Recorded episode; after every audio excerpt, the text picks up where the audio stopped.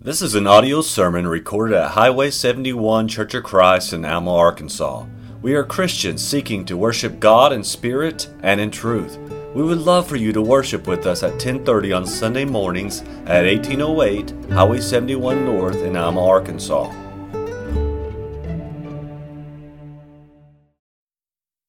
I woke up this morning at the fire station and uh, drank my normal cup of coffee. It's feeling pretty good. And then my relief came in about oh 5:45, and I'd been teasing him. He goes to Seven Brew, which is you know whatever, but all the time, and he brings in something for himself. And I gave him, I teased him last shift. Said, "Where's mine?" You know, blah blah. blah. So here he walks in with the Seven Brew, Blondie, you know, and I drank it too. So my energy level is more conducive to out cutting trees or something than to speak probably from the pulpit this morning. So I'll try to rein it in and not out talk your ears. Uh, lots of energy. Uh, so I guess hopefully you can put up with that. I'm glad that we're here.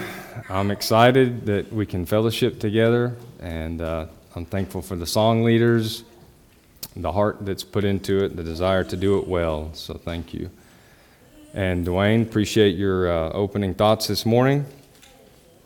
You know, God gave them manna. He blessed them and provided for them. But oh, not too long after that, they were sick of the manna. It wasn't good enough for them. So I guess my hope and prayer is this morning not, we're going to talk about God's Word, and we're going to try to apply it. As, as Dwayne said, be fed spiritually with God's Word. But I pray that it returns to us more and affects our hearts better than and our attitudes more than it did the manna with the children of Israel. That we we apply it to ourselves, that we enjoy it, that we give thanks for it, that, that we don't that our attitudes are conducive to learning this morning and that we're here to worship. So I am glad that everyone's here. I got a couple visitors from Clarksville area and Maga here. Glad to have her. So I'm glad that we're here to worship together. The picture of this lady behind me, her name is Rosaria Butterfield. And if you already know the story, don't blow my sermon. Okay, Phil? Some of you are shaking your heads, yes. And you might know of, I'm going to call her Rose because it's easier to say than Rosaria all the time. So, and I'm not even sure if I'm saying that right, but we're going to say Rose or Miss Butterfield. Some of you know her because she's famous. She's well known. Um, she is a well known Christian author who has written uh, several books. She is a public speaker. She is the wife of a pastor, and she is a homeschool mom. So when we look at her, you know, she's a beacon of what we would think of as a Christian woman. And she's done a lot. But that hasn't always been the case for Rose. I'm going to read a little bit about her story before we dig into our lesson, just to kind of give you a, a, an idea of who she is and why we're even talking about her this morning. This is her account of her, her life, okay? She, she's written an autobiography, and so some of this comes from her, her own life story. It says, The word Jesus stuck in my throat like an elephant tusk. No matter how hard I choked, I could not hack it out. Those who profess the name commanded my wrath and pity. As a university professor, I tired of students who seemed to believe that knowing Jesus meant knowing little else. Christians, in particular, were bad readers, always seizing opportunities to insert a Bible verse into a conversation with the same point as a punctuation mark to, the end it, uh, to end it rather than to deepen it. Stupid, pointless, menacing. That's what I thought of Christians and their God Jesus, who in paintings looked as powerful as a Breck shampoo commercial model. She then began researching the religious right and their treatment of the homosexual community. And so she began to read the Bible several times actually to understand where these Christians got their views, where they, they got their, so in her eyes, so right wing, strong views about uh, different things, but especially about sexuality. So she read the Bible. As part of this process in 1997, she wrote a scathing article in her local New York newspaper about this certain, what she thought of as a right wing group. To her surprise, to her surprise, she received a kind and inquiring letter from a local pastor named Ken. And here are the eventual results of that letter. With the letter, Ken initiated two years of bringing the church to me, a heathen. Oh, I had seen my share of Bible verses on placards at uh, certain pride festivals, marches, that Christians who mocked me on these certain days were happy that I and everyone there were going to hell was very clear that this is, this is not what Ken did. He did not mock, he engaged. So when his letter invited me to get together for dinner, I accepted. My motives at the time were straightforward. Surely this will be good for my research. Something else happened. Ken and his, his wife Floy and I became friends. They entered my world. They met my friends. We did book exchanges. We talked openly about deep matters and politics. They did not act as if such conversations were polluting them. They did not treat me like a blank slate. When we ate together, Ken prayed in a way I had never heard before. His prayers were intimate and vulnerable. He repented of his sins in front of me. He thanked God for all things. Ken's God was holy and firm, yet full of mercy and because Ken and Floy did not invite me to church, I knew it was safe to be friends with them. I continued reading the Bible, all the while fighting the idea that it was inspired, but the Bible got to me, or got to be bigger inside me than I. It overflowed into my world. I fought against it with all my might. Then one Sunday morning, my life changed. And I began to put away the sinful lifestyle that I had adopted. And Rose began to go to church. She began to let Jesus triumph in her life and changed her in ways that she never thought were possible. It all started with a kind and inquiring spirit and simple dinner invitation. at a time when Rose's self described mission was to tear down the very thing for which Pastor Ken stood. Paint that picture for a second. This woman is 100 miles an hour at the, the desire to destroy people's Christian faith. That was her self proclaimed goal, was to tear down these ideas that Christians hold. She was so vigorous about it that she read the Bible in an effort to prove herself right. Well, upon this letter, again, this pastor reaches out with love and opens his home. And her life is forever changed. And now she is that author writing books.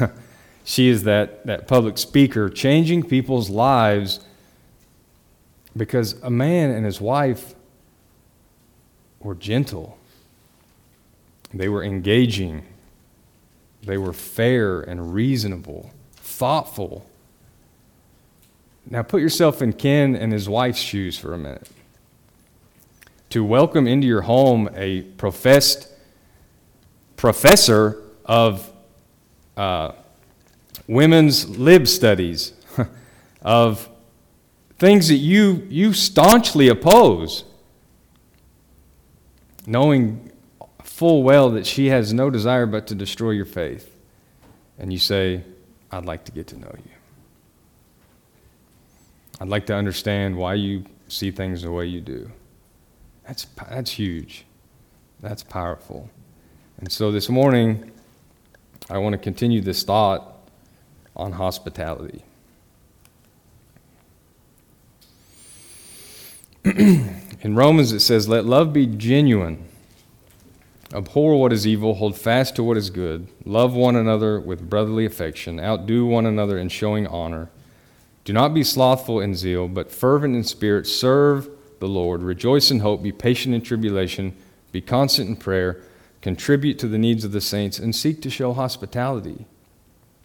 Instructions for Christians are to seek to show hospitality, among other things. But I want to point our attention to the, the beginning of verse 9. It says, Let our love be genuine. That, I, I don't think we can emphasize that more. Our love has to be genuine, and people have to see us as genuine people. They have to trust that our desire to spend time with them is for the right reasons. That doesn't mean that we, we hide under a facade of not trying to preach Jesus. I don't think that was Ken's desire at all. But I think his desire was to truly show her the love that she needed to bring her to Jesus. And that was to be sincere, to be genuine. So we can't show this brotherly love to each other, let alone to the outside onlooking world who, who desires to judge us. We cannot do that successfully if our love is not first genuine. We have to ask ourselves is our love for each other is our love for the outside world, is it genuine? Or is it programmed within us as if it's something we as Christians should do? Is it genuine?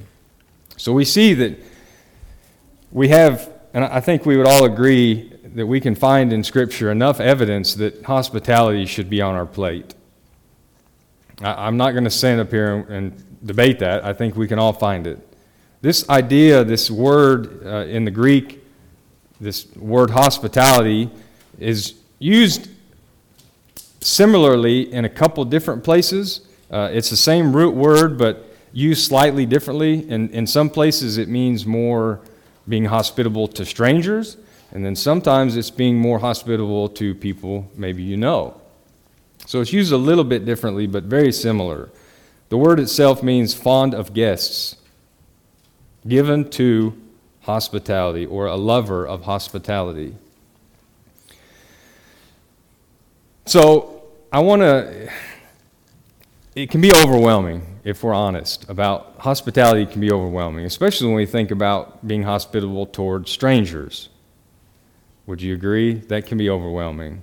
We, it's really easy for us to invite each other, but it's really difficult to invite, like, let's say someone we only met a couple times, that's overwhelming. But let's say somebody we just met is super overwhelming. So I want to put in our minds this idea of stranger. A stranger doesn't have to be somebody that we've never met before. A stranger can just be somebody who's not in our normal household function. Somebody that doesn't live within our, our walls typically. So it might be someone you know pretty well, each other, It might be someone you know kind of well that's visited a couple times, but it could also mean somebody you just met for the first time. So don't let this idea of stranger overwhelm us too much. It's just simply people that live outside of our walls, right? So it doesn't have to be so overwhelming. But to be fond of guests. So looking at we, we give this, these certain responsibilities, the Bible does, and we look to elders and we expect high, uh, certain qualities out of them. Well, let's look at a couple of verses that talk about uh, hospitality and the role of an elder. And, and, I'll bring this to a point in a second. Uh, speaking of elders, it says here in Titus, it says, For an overseer as God's steward must be above reproach, high standards for these elders. Remember that he must not be arrogant or quick tempered or a drunkard or violent or greedy for gain, but hospitable, a lover of good, self controlled, upright, holy, and disciplined.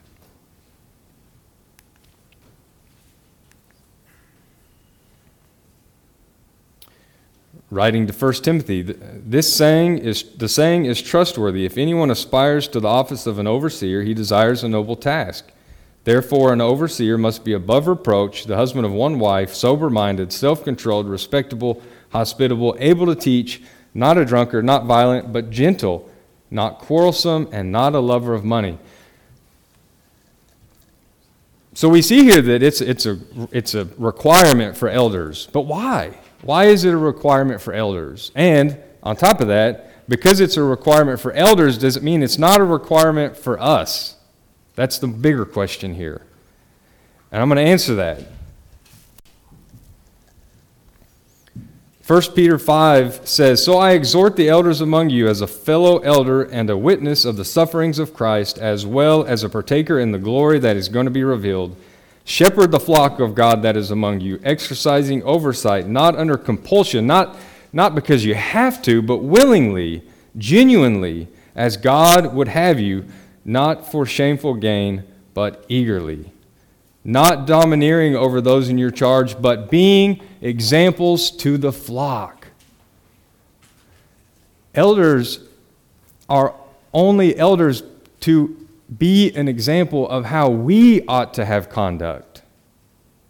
So let us never look to an eldership or to a group of people and think that, well, they're held to a higher standard, and so therefore they're responsible. You know, that's a, that, that hospitality thing is, an, is the role of the eldership, it's, it's the role of the church leaders. I don't want us to be confused by that. I want us to realize that the, the elders, the role of the elders is to be an example of the conduct that you and I should have. We should be above reproach. We should be hospitable. So I don't want to fall into this mindset that it, that, that responsibility belongs to somebody else. It belongs to the leaders. It, it belongs to all of us. Hospitality is an opportunity for each of us.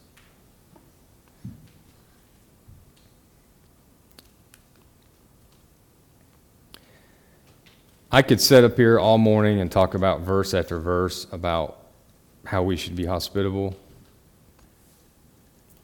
I am confident, however, that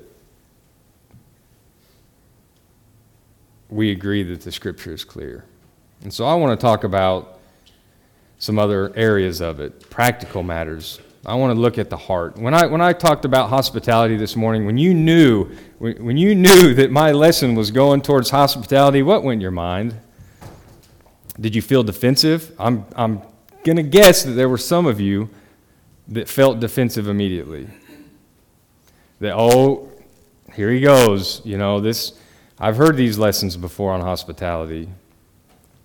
Some of you felt a little overwhelmed, anxious with this thought. I'm guessing. I don't know what you thought, but, and I don't want to know what some of you thought, probably, but. There's a lot of emotions that are tied with hospitality. It brings a lot of feelings with it from ex- past experiences, past sermons, people you've met, a lot. There's a lot of emotions. So this morning I want to look at uh, some of the reasons that, that we could be discouraged to be hospitable. And they're all reasonable. They are. I want to know what I'd like to know what some of you thought of as reasons to not be hospitable. But I'm going to list a few. And we're going to look at them individually here. People are difficult. I'm surprised we didn't get an amen on that one, but people are difficult. I'm difficult. Ask my wife. Ask my children. I'm difficult. When you have me into your home, when you get to know me, you're going to find things about me you don't like things that are different than you. And you're going to say, honey, when you, when you and your wife talk at night and you had us over for dinner, I like Dane, kind of, you know, but he's got this thing, or he's, that, right? People are difficult. So that's a good reason not to be hospitable. That's a good reason. Our house is a mess. I mean, whose isn't, right? you know? So I just, it's not good. It's, there's, we, honey, we can't do it right now. Our house is a mess. So, very reasonable. It creates more work, and absolutely it does. If you want to add more work to your plate, invite people over because it, it will be there. It will come. So, definitely a reasonable uh, excuse. What's the next one here? What popped up? It costs too much. It, co- it does. I remember how much Clint and Amy had me over, and, and that was one of the things that drew me to the church and, and was so profound on me. They fed me. Of course, I lived with them, so they had to feed me. Sorry about that, by the way. Uh, they had a newborn baby at the time, and I lived with them, and Amy hated me. And she still doesn't like me much, probably because of it, but they had people over all the time. And I can't imagine how much you guys spent on food. And, and food's you know, gone up tremendously since then. It is an investment. I mean, you got to take out a loan to have people over. It, it's cost a fortune. So you, it's, you know, reasonable not to do it. What else? They may not like my cooking. Is that reasonable? Has anybody ever thought that? Honey, I'm not, you don't have to shake your head. I already know what you think. Anybody else? That's a, a serious fear oh, I hope my, Megan makes me taste everything before you guys do. And I, if it was bad, I'm going to lie to her anyway. So I don't know why you keep asking me. but a fear of the food not tasting good because you care about what people think. You want to make them happy and feel welcome. That's a reasonable excuse to not be hospitable. The fear of your food not, not pleasing everybody. What will I say if you have somebody over for the first time? you don't really know very well. What and, and these are conversations you and your spouse have actually probably had. What will we talk about? I don't know what to say to him. He's, he's so much different than me, or she, I, I don't really understand. Her, her profession's different than mine, or, you know, she just sees things different. I don't, I don't know what we'll say. I can't figure out what we'll talk about. So it's a good reason to not have them over. House is too small. There you go whatever, house is too small, I don't like my house, it's ugly, you know, it needs to be painted, whatever. Apply anything you want to your house, and it's probably a good excuse. Our schedule is full. Probably the most common if we're honest. We're just too busy. Uh, this night of the week's already taken. This night, we've got Saturdays, but Saturdays are family days, so, you know, it's just, we can't. It, it makes sense. Our schedule is full already. How could, in the world could I fit in bringing more people into my home. Very reasonable to say that it's not possible. What about everything has to be perfect? Are you that person? Everything just has to be just right before I can invite somebody over, before I feel comfortable welcoming people into my home. That's, that's a real concern. Too tired. Um, we're just exhausted. Taking care of our own kids is plenty work enough without having to deal with other people's kids. All of these reasons are absolutely true.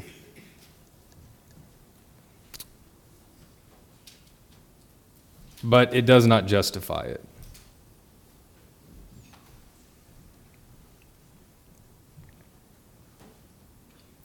That's a hard, it's hard for me to say because it, it, I'm judging myself, looking at myself honestly and our family.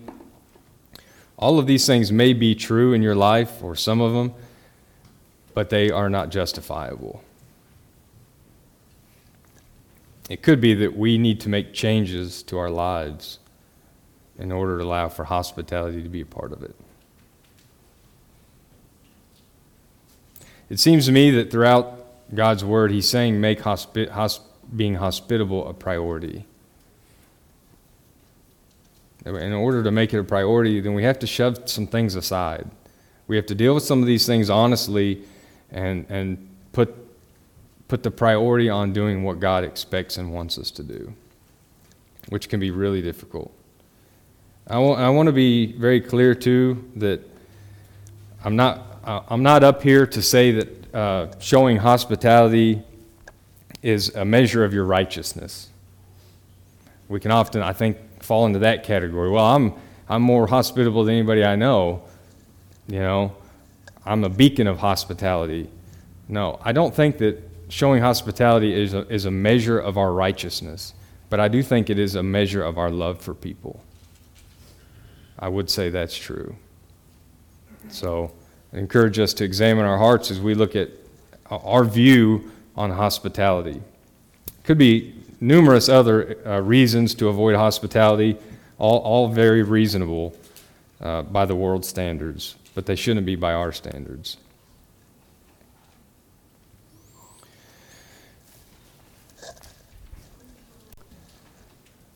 Did I? Is there another one I just added? What was the one before that? We'll just say people are difficult again. that one's good. All right. So there's a verse here that is pretty amazing in Peter. It says, Therefore, since Christ has suffered in the flesh, listen to every word of this passage. Therefore, since Christ has suffered in the flesh, arm yourselves also with the same purpose. What purpose is he talking about?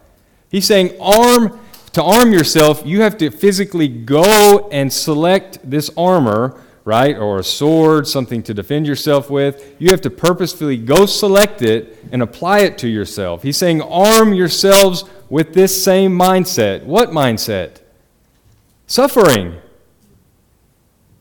Arm yourself with suffering, is what the Bible tells us. Amazing. Christ has suffered in the flesh, so arm yourselves with the same purpose because he who has suffered in the flesh has ceased from sin. God says, I want you to suffer in the flesh, and if you do so, you will cease from sin. That is amazingly powerful. Now, how does this apply to hospitality? You might ask. That seems like quite a stretch. you know, suffering in the flesh and hospitality. That it does. It seems like quite a stretch, but I don't think it is, and, I, and I'll have proof of that. So, uh, here's the verses.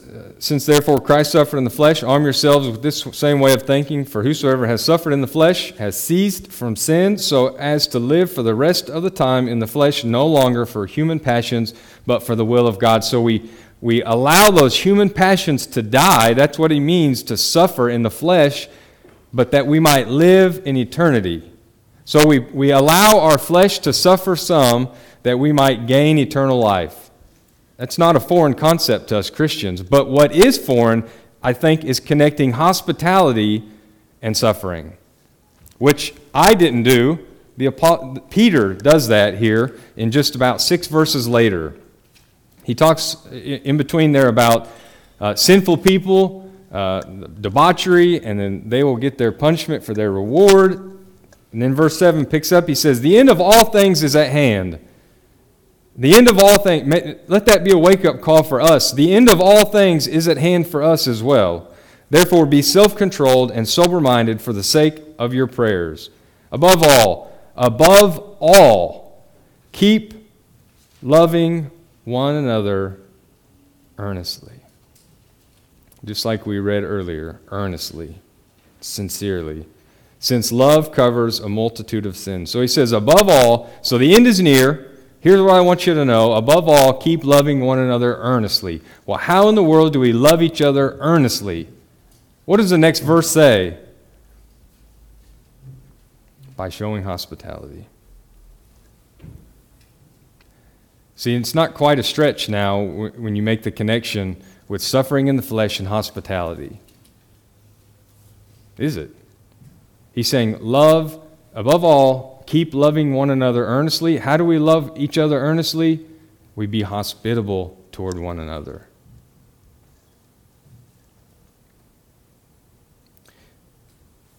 What's very funny to me, and, and it shouldn't be, but is the last part of that verse without grumbling. it's fun. God's like, hey, listen, I want you to be hospitable, and you're going to want to grumble. you're not going to like a lot of it, but I want you to do it anyway, without grumbling. How many times do we do we find ourselves finally doing something that we want that we should be doing, and we do it earnestly, but then at the end we grumble? It's like, man, that was hard. Or we, you know, they really are annoying. you know, whatever the case may be, we grumble. Well, God says, don't grumble. Be hospitable earnestly. Love people fervently, earnestly, honestly, and don't grumble.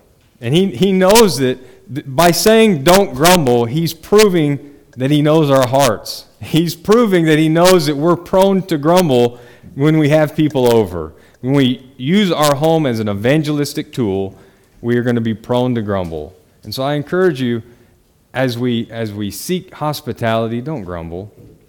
If we have a heart to grumble, God wants to change that. And he, he, He's questioning, if we're grumbling, then He wants us to question our sincere love for those that we are having hospitality towards. If we're grumbling, then it's likely not earnest. It's likely not sincere. So I'd question your motives. I'd question my motives. We must be willing to spend and be spent. You hear me? And be spent for the cause of the kingdom. We must be willing to spend and be spent for the purpose of the kingdom.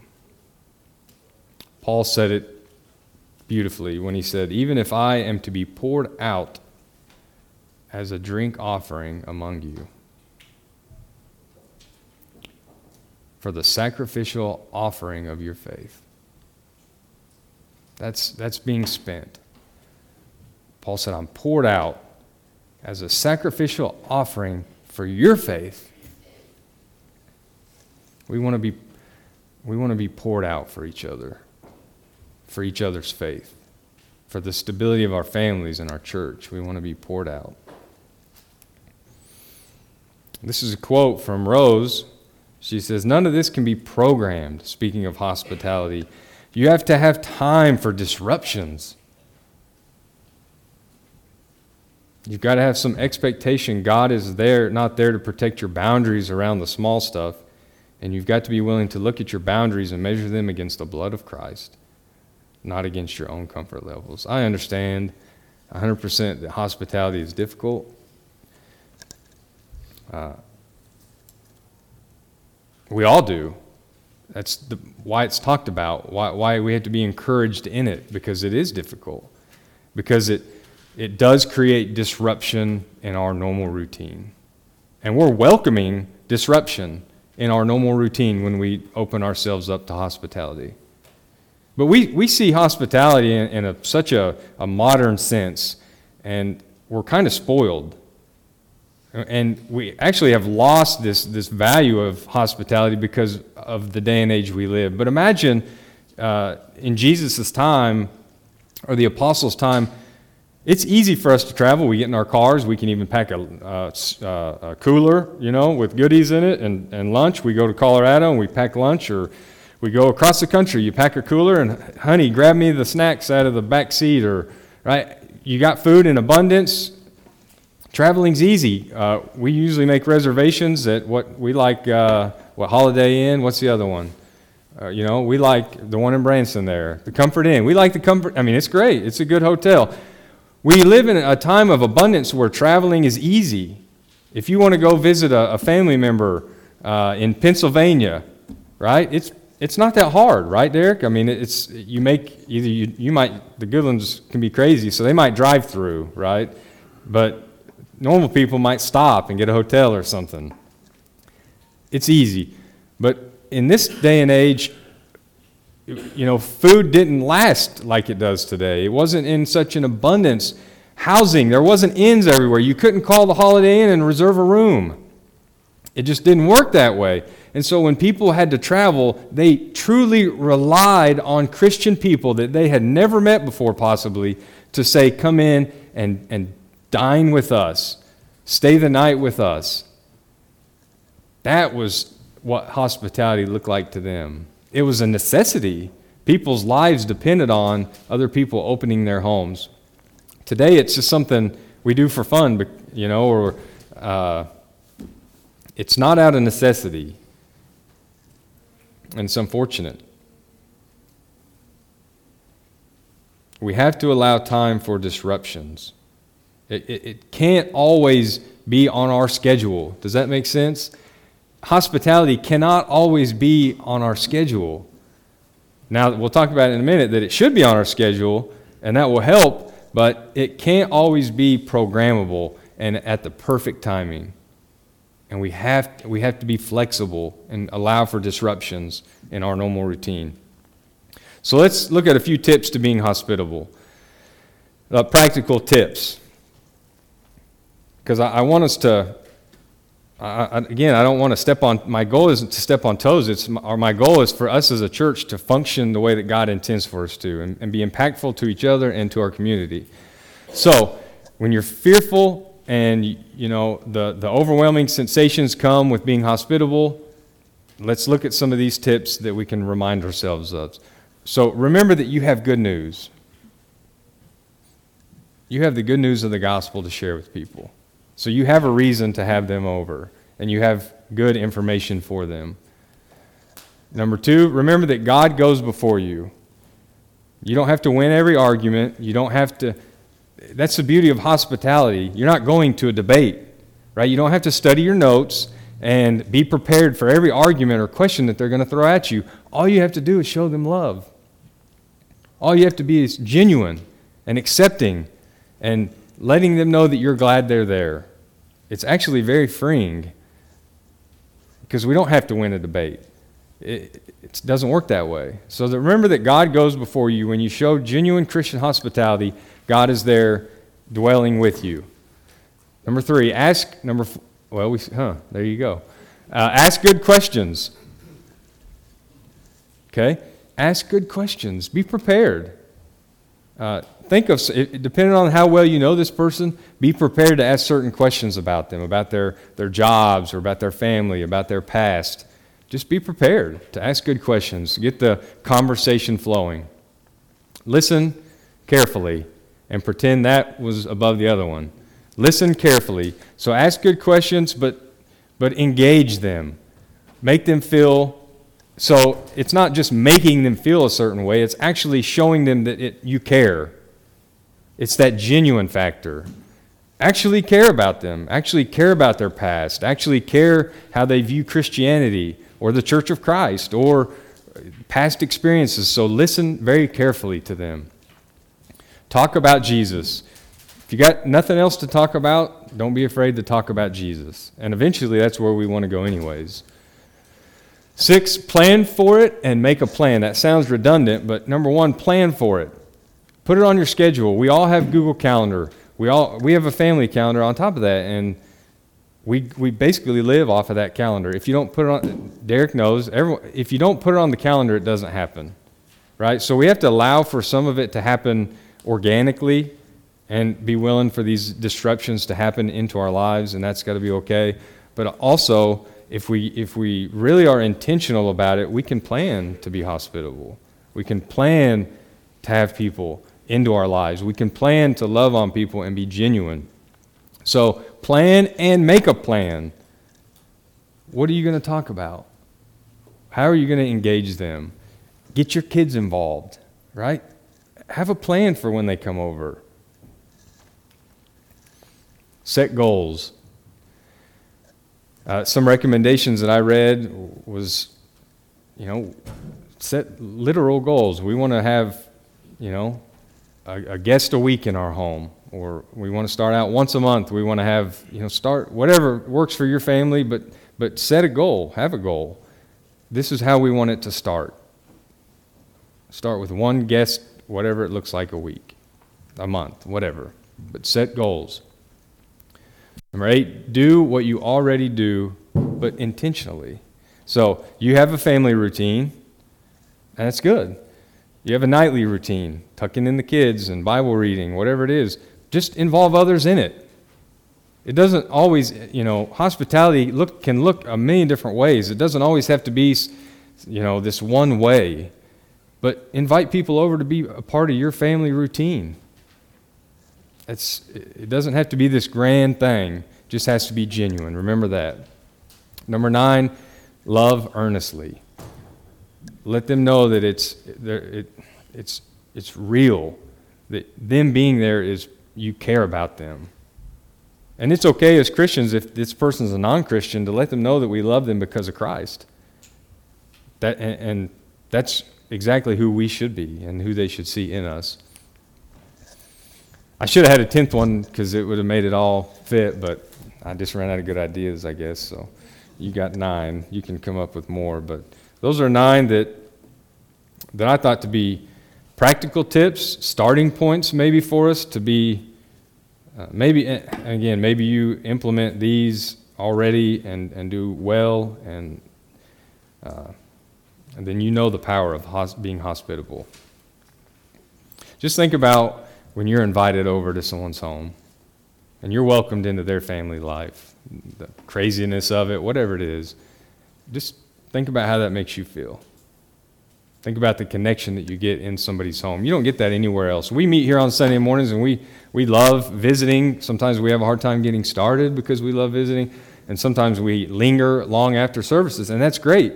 But we, we really can't get what we need from each other here this morning. I think we would agree with that. We, we can't. And so the home is a great place to do that. We all have one, right? So it's a great place to use. Uh, let's see, o- opportunities to show hospitality. So these are some creative, think outside the box, take initiative, uh, play to your own strengths as a family. You know, it's okay, use those things, but don't be afraid to be creative. So here's some practical things that, like things that people, things that you can actually do. So one is offer guest speakers a place to stay when they travel through. Offer them a meal. Invite families from church, each other. Invite visitors from church. When we have new people come, you know, this is uh, foreign to the world. When people are invited over that haven't been around Christians much, they're like, whoa. they're scared because that's new. It's, it's not, they're not familiar with just going into people's domain and, you know, it's scary. But invite people from church. Show them how much you, you love them and love Jesus and want them to know about him. Invite neighbors or coworkers. Uh, we all have those people in our lives that we intermingle with all the time, but maybe we've never invited them to our home. Maybe that's the barrier that needs to be broken in order for them to want to know Jesus, is them coming to your home. Invite a single person into your family rhythm. What do I mean by that?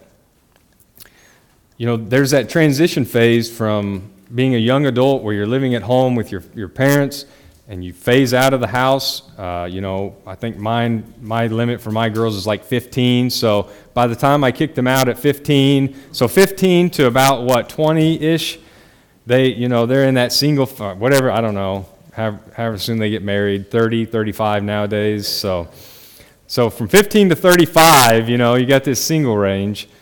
Invite those people. They're in this transition phase in their lives where it, it can be lonely, it can be discouraging, uh, both, I mean, just physically, spiritually, emotionally. You've got, you've had, you've lived with your support group your whole life, and now you're on your own. College, uh, starting a job, whatever the case might be. Invite these young adults that are transitioning into adulthood into your home, into your family rhythm. By family rhythm, I mean when you, you sit down at, at night and read to your kids, invite them to come and just sit down and read with you. Invite them to come tuck your kids in with you. Show them that they can be a part of your family. It doesn't have to be astronomical things, just invite them into your life. Adopt a widow or a widower. Make them a part of your family. Be intentional. Think about their needs. Think about their loneliness. Love them like Christ loved us. Again, be creative, take initiative, and as a family, don't be afraid to play to your strengths. So, those are some practical tips. Another quote that Rose had was We think we have such important things to do. And part of why we're deluded as a society, she means, I think it's because of the way social media has given us this platform of unearned self righteousness and self importance. Very true. We think we are doing more for the kingdom by waging war on Twitter than by chopping potatoes. What do I mean by that? Or what does she mean by that? She means that we take up these great battles in life. You know, we, we think that we take this great stand on social media, is what she uses, but anywhere at the workplace or whatever the case may be, we take this great stand for Christianity publicly, but we're not willing to chop potatoes for people to come over for dinner. Uh, uh, just chop potatoes. That's going to show and be so much more impactful than winning an argument on social media or even an argument face to face, a debate that you go to. Chop potatoes for people. Serve them by providing them a nice meal or what you hope is a nice meal. Chop potatoes. I, I love the simplicity of hospitality because if we love genuinely, then it doesn't have to be perfect. The, food can taste like junk. You know, your kids can act up. It doesn't matter because they know that you love them and you want them there as part of your life. That's powerful. It's definitely more impactful. Imagine if this opening story that we had about Rose had gone where he says, Let's get together and we're going to get, we can do it on your college campus and we're going to have a debate, you and I, and we're going to see if the Bible wins or if your theology wins. No, but what Ken did was he sacrificed. He, he took a little tougher road. He could have went, he could have probably won the debate and could have uh, disproved her, discouraged her, and showed everybody in the audience just how much Christians know and how powerful they are. But I think what Ken did was the harder, more real, more loving thing to do. He welcomed him her into their home and made her part of their life and showed them what Christ really looks like. And I think hospitality affords us that opportunity to show what Christ really looks like. Uh, you know, we've remodeled a bunch of homes. Several of us have in here. You, you look at that home, and you, I can even think of myself looking back like that guy, just standing back looking at something, thinking, oh, what are we going to do with this? You know, just confused and overwhelmed but knowing that there could be a, something really nice to come from that. You know, looking at that picture, a bit overwhelmed, but also confident that I can turn that piece of junk into a beautiful house that somebody will want to live in. And that's cool. It's encouraging. Well, if you this morning look at that, look at hospitality that way, and you look at your home and think, it's a, it's a mess, it's a wreck, it, I've got all these reasons and I'm overwhelmed, well, your house can be transformed too without even touching your house. It can be transformed by our attitude and our love for people. So we can, we can look at our house and think it's this broken down, dilapidated thing that is not worthy of hosting anybody. And instantly our attitudes can change and say, I've got a mansion waiting for people to dwell in. I've got a table spread just begging for people to come over and have a meal. I'm dying to chop potatoes for somebody. It's that simple. It's that simple. If you're convicted by God's message on hospitality, take action as a family. Come up with a plan, come up with a purpose. Megan and I, and I only tell you this story to illustrate the point, because this isn't something we've done regularly uh, in our marriage and not that we excel at hospitality. Uh, that's not why I'm speaking this morning. But we did have somebody stay in our house a while back for about a week. And that's kind of overwhelming. It's definitely overwhelming to a homeschool mom who's already, you know, overwhelmed with teaching the kids and the life rhythm, you know, when things get out of whack, everything gets out of whack and it's difficult. We had this person stay with us for about a week and it was wonderful. It was wonderful. All, we talk, all of us talked about it. It was wonderful because it caused us to slow down. We, we had to pattern our life after having this guest live with us. So we were together in the evenings and we had dinner. We cooked together. We enjoyed visits after dinner. It was an amazing week. But we made hospitality a priority. And I don't say that to toot our own horn, again, because we have not done that consistently, successfully. But I tell you that because of, of the impact that it had on our family. We all felt invigorated, amazingly invigorated after that week, and almost as if we had a new purpose in life. It's possible. I just so I want, I want to tell you that to encourage you.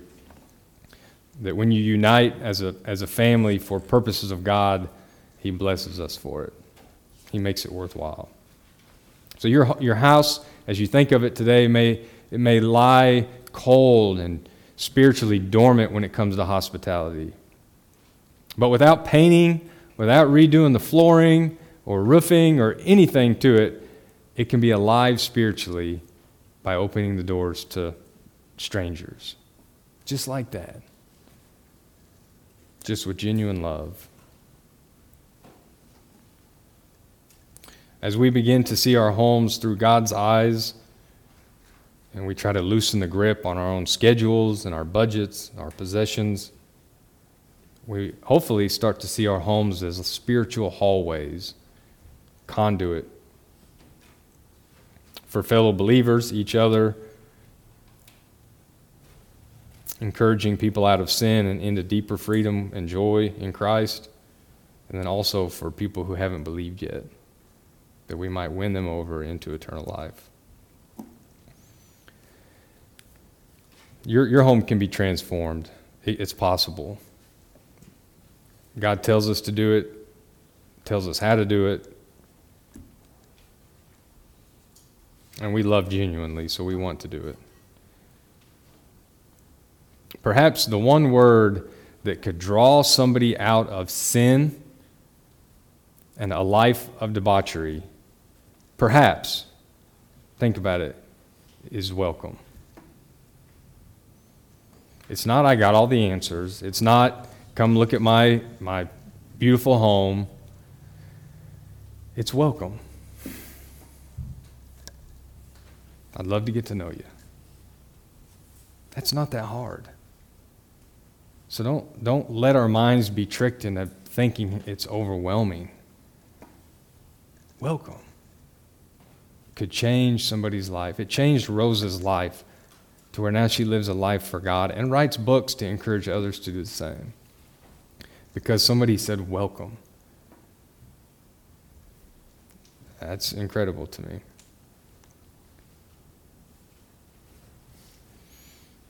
Jesus said in Matthew 25, 34, and this, these verses really, uh, after studying this, gave new meaning, I guess. It says, The king will say to those on his right hand, Come, you who are blessed by my Father, inherit the kingdom prepared for you from the foundation of the world.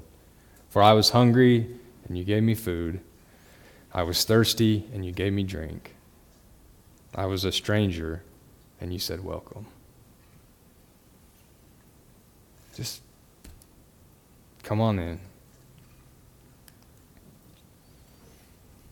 She says, the point is when dishes get put in the sink, mugs, saucers, and Bibles get put into the hands of people. And it's where you have the chance to put the hand of the stranger into the hand of the Savior.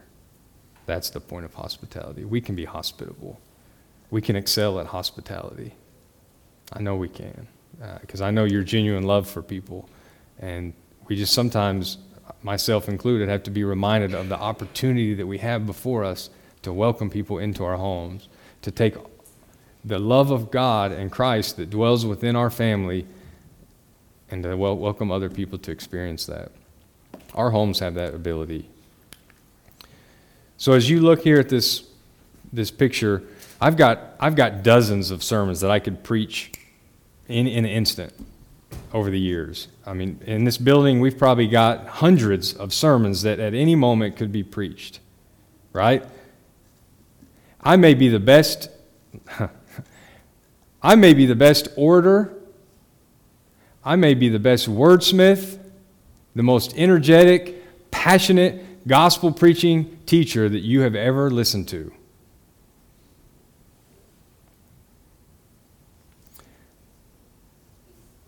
But it will never be none of those sermons that I have prepared. Not the best orator, the best public speaker, the most captivating guy you've ever listened to is going to be as powerful as a 1,500 square foot sermon. I don't know how big your house is, but apply whatever, how big it is to that right there. Your home can be a sermon and the best sermon ever preached if you allow it to be. Better than any sermon I could stand up here and give, I promise you. And wives, I want to encourage you as you are the keepers of the home, you set the example.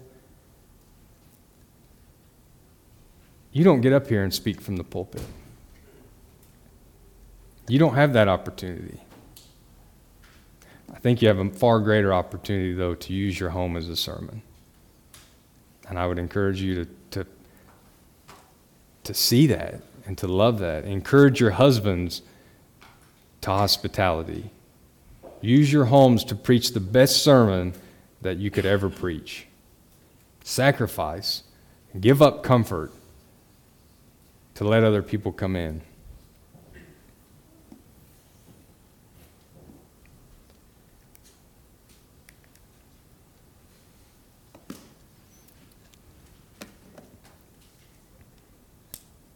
I don't always, I, I try not to be real heavy when I preach, but it always kind of turns out that way. Oh, I'm sorry. I know the people that we have in here. I know your hearts. I know your conduct. I know your purpose for living. And I want other people to experience you. I want the world to see what I see. And so that's why I give this sermon. I want to be better at being hospitable. I want to sacrifice what comforts that I enjoy that God might be glorified some way. If it messes up my routine, to God be the glory. If it makes my life more difficult, if it costs more, if I go broke being hospitable, well, I'm not living for this life anyway, so it doesn't really matter. Sacrifice, give up in order that we might be a hospitable group. I, I know and, and believe 100% in the power of hospitality. If we as a congregation will excel in this area, the love of Christ will abound and abound and abound. I believe that. So be genuine in your hospitality, love people genuinely, be eager, and take some of those principles of setting goals, put it on your calendar, think in advance because sometimes it's hard to just do it on a whim. Think in advance uh, how we can be hospitable. Uh, I love you. Appreciate your attention this morning. Encourage all of us to be hospitable and uh, show the love of Jesus everywhere we can. So let's stand and we'll have our invitation song.